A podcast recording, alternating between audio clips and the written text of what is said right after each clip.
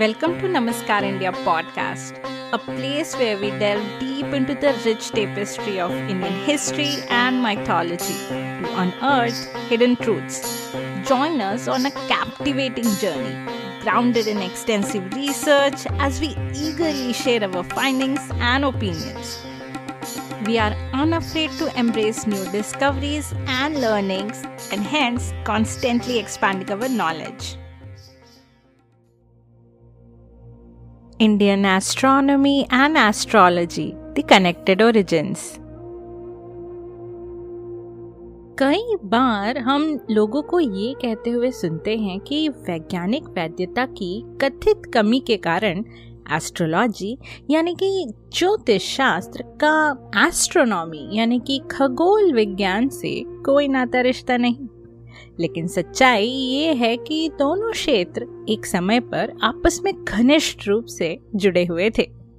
Astronomy provided the mathematical foundation explaining the how and what of celestial movements while astrology provided the meaning answering the why आइए भारतीय खगोल विज्ञान और ज्योतिष शास्त्र के बीच के इस दिलचस्प संबंध को समझने का प्रयास करें। और ये जाने कि वे दोनों कैसे खगोलीय अवलोकन की एकल प्रणाली से विकसित हुए। Hello and welcome to Namaskar India और मैं हूँ आपकी host Aradhana for astronomy and astrology to become an institution civilization and record keeping technology were necessary क्योंकि एक सभ्य समाज ही अनाज उत्पादन, वर्षा और कीमत के उतार चढ़ाव जैसी ऐतिहासिक घटनाओं का रिकॉर्ड रखने के लिए संसाधनों का आवंटन कर सकता है। और ऐसा करने के लिए एक अच्छा कैलेंडर आवश्यक था, जिसके लिए आकाशीय गतिविधियों की समझ आवश्यक थी। उदाहरण के लिए सूर्य का, जून ट्वेंटी फ़र्स्ट के आसपास कैंसर, यानी कर्क राशि में पारगमन मॉनसून के मौसम की शुरुआत का प्रतीक है। इसी तरह अगस्त ट्वेंटी थर्ड के आसपास सूर्य का, वर्गो, यानी कन्या राशि में प्रवेश फ़सल काटने के समय का संकेत देता है। Naturalistic observations like these contributed to the fascination with planets moving through constellations and predicting omens for earthly creatures. इन अवलोकनों का उपयोग एक ज्योतिष प्रणाली बनाने के लिए किया गया जो आकाशीय पिंडों की स्थिति के आधार पर भविष्य की घटनाओं का पूर्वानुमान लगा सकती astronomy and astrology evolve from these ancient roots okay अब आप पूछेंगे कि भारत में एग्जैक्टली कब एस्ट्रोनॉमी और एस्ट्रोलॉजी का विकास प्रारंभ हुआ तो उसका उत्तर है वैदिक काल में, which lasted from around 1500 BCE to 500 BCE. चार वेद ऋग्वेद, यजुर्वेद, सामवेद और अथर्ववेद हिंदू धर्म के सबसे पुराने ग्रंथ हैं जबकि वेदांग उनके अध्ययन में सहायता के लिए विकसित सहायक ग्रंथ है चार वेदों में से प्रत्येक के अपने वेदांग हैं जिनमें शिक्षा व्याकरण निरुक्त छंद ज्योतिष और कल्प शामिल हैं शिक्षा phonetics deals with the correct pronunciation and accentuation of Vedic hymns. Vyakaran, grammar, deals with the rules of grammar and syntax used in the Vedas. Nirukta, etymology, deals with the interpretation of Vedic words and their meanings. Chandas, prosody, deals with the poetic meters and rhythms used in Vedic hymns. Jyotish, astronomy, and astrology deals with the study of celestial bodies and their movements and their influence on human life. Kalpa, rituals, deals with the proper performance of Vedic rituals and ceremonies, including their rules, procedures, and symbolism. Creating the content you enjoy takes countless hours of research and unwavering dedication. If you want to support my work, consider making a donation on Ko-fi, PayPal, or through UPI. Contact me on Instagram if you have any comments, questions, or feedback about this episode. I also invite you to join our WhatsApp community. All of these links and information can be found in the episode description. I look forward to hearing from you and appreciate your continued support. Now, coming back to Vedanga Jyotish, it covers a wide range of topics on astronomy and astrology and is divided into six chapters that cover the measurement of time, celestial movements, eclipses, auspicious times, planetary positions, and star positions. और इस तरह वेदांग ज्योतिष ने ज्योतिष शास्त्र के क्षेत्र में अन्य ग्रंथों के विकास की नींव रखी विद्वानों और अभ्यासकर्ताओं ने इसके ज्ञान और अंतर्दृष्टि पर निर्माण किया, जिसके परिणाम स्वरूप भारतीय एस्ट्रोनॉमी और एस्ट्रोलॉजी के विभिन्न पहलुओं जैसे हॉरोस्कोप्स कुंडली जेमोलॉजी रत्न विज्ञान और न्यूमेरोलॉजी अंक विज्ञान के ऊपर ग्रंथों का निर्माण हुआ।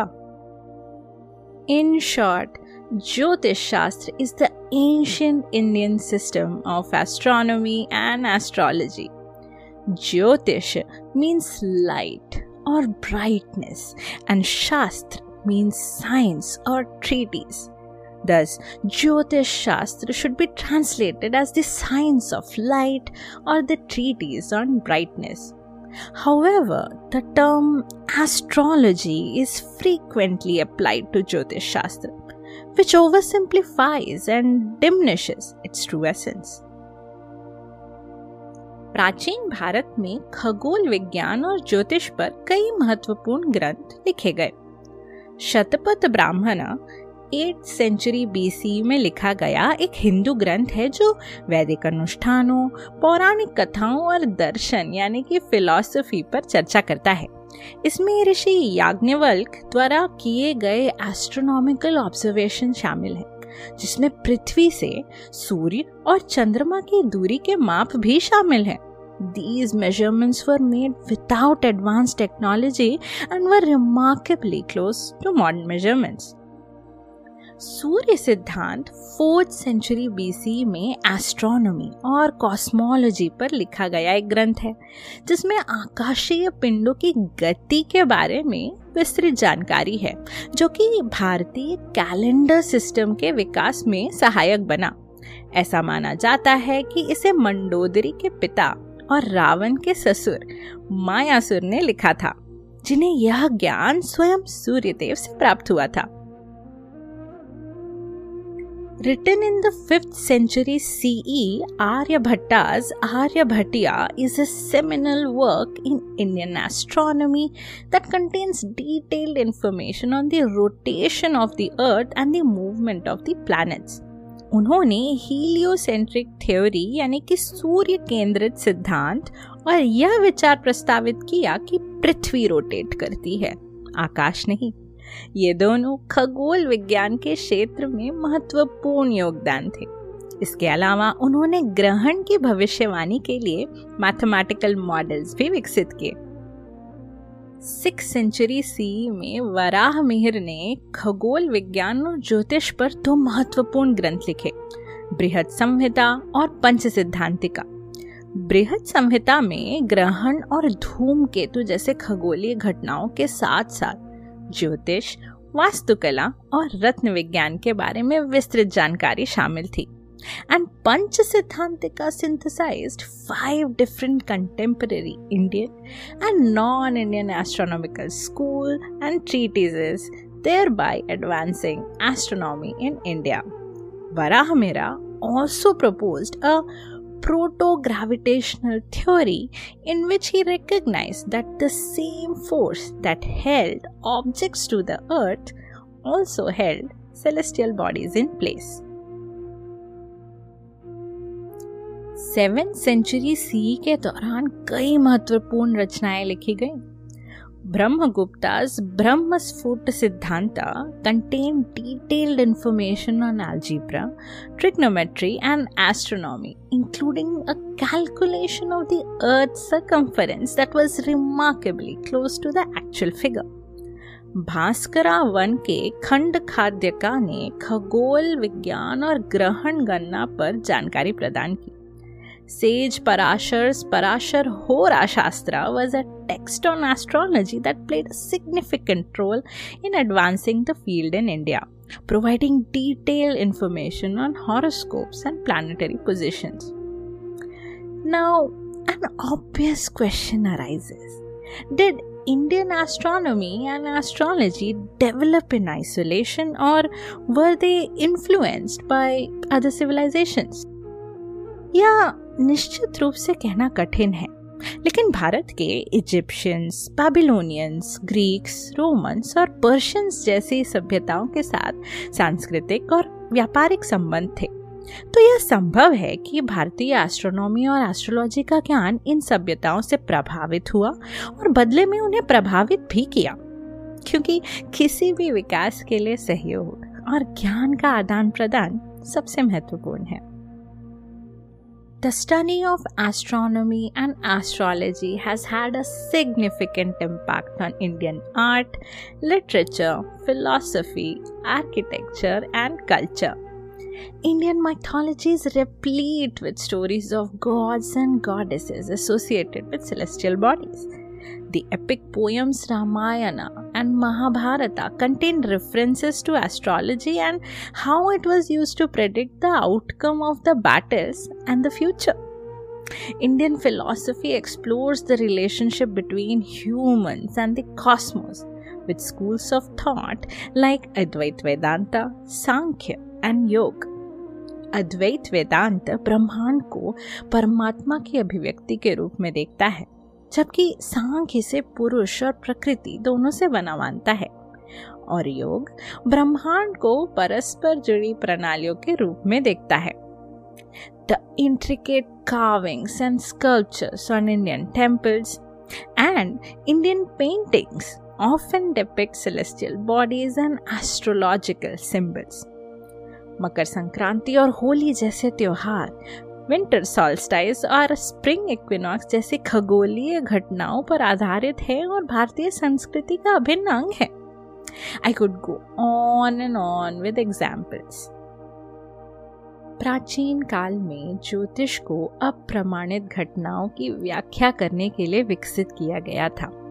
इस विश्वास के आधार पर कि आकाशीय पिंड मानव जीवन को प्रभावित कर सकते हैं और भविष्य की घटनाओं की भविष्यवाणी कर सकते हैं। It provided a sense of control and understanding but its popularity waned as scientific knowledge grew इसके बावजूद, ज्योतिष का अभी भी दुनिया भर में अभ्यास और अध्ययन किया जाता है। लेकिन अक्सर भय और चिंता को बढ़ावा देने के लिए इसकी आलोचना भी की जाती है। It is still a contentious topic with some seeing it as legitimate. Science and others seeing it as pseudoscience or mere entertainment. ज्योतिष भारत में व्यापक रूप से अपनाए जाने वाली परंपरा बनी हुई है। कई लोग विवाह और करियर विकल्पों जैसे महत्वपूर्ण जीवन निर्णयों पर मार्गदर्शन के लिए इसकी ओर रुख करते हैं। किसी भी शुभ कार्य को करने से पहले शुभ तिथियों और मुहूर्तों की पहचान के लिए ज्योतिषियों से अक्सर परामर्श लिया जाता है, जिसके लिए कुंडली एवं राशिफल उपयोग में लाए जाते हैं। लेकिन अगर मेरी माने तो व्यक्तिगत विवेक और कड़े परिश्रम को हमें प्राथमिकता देनी चाहिए, ना कि चीज़ों को भाग्य, संयोग और नियति पर छोड़ देना चाहिए। क्योंकि अंततः हम सभी को अपने कार्यों की जिम्मेदारी लेनी चाहिए और अपने निर्णय स्वयं लेने चाहिए while astrology has played a significant role in shaping our understanding of the universe, it's important to remember that science provides us with a more accurate and evidence based understanding of the world around us. We should appreciate how far we have come with science.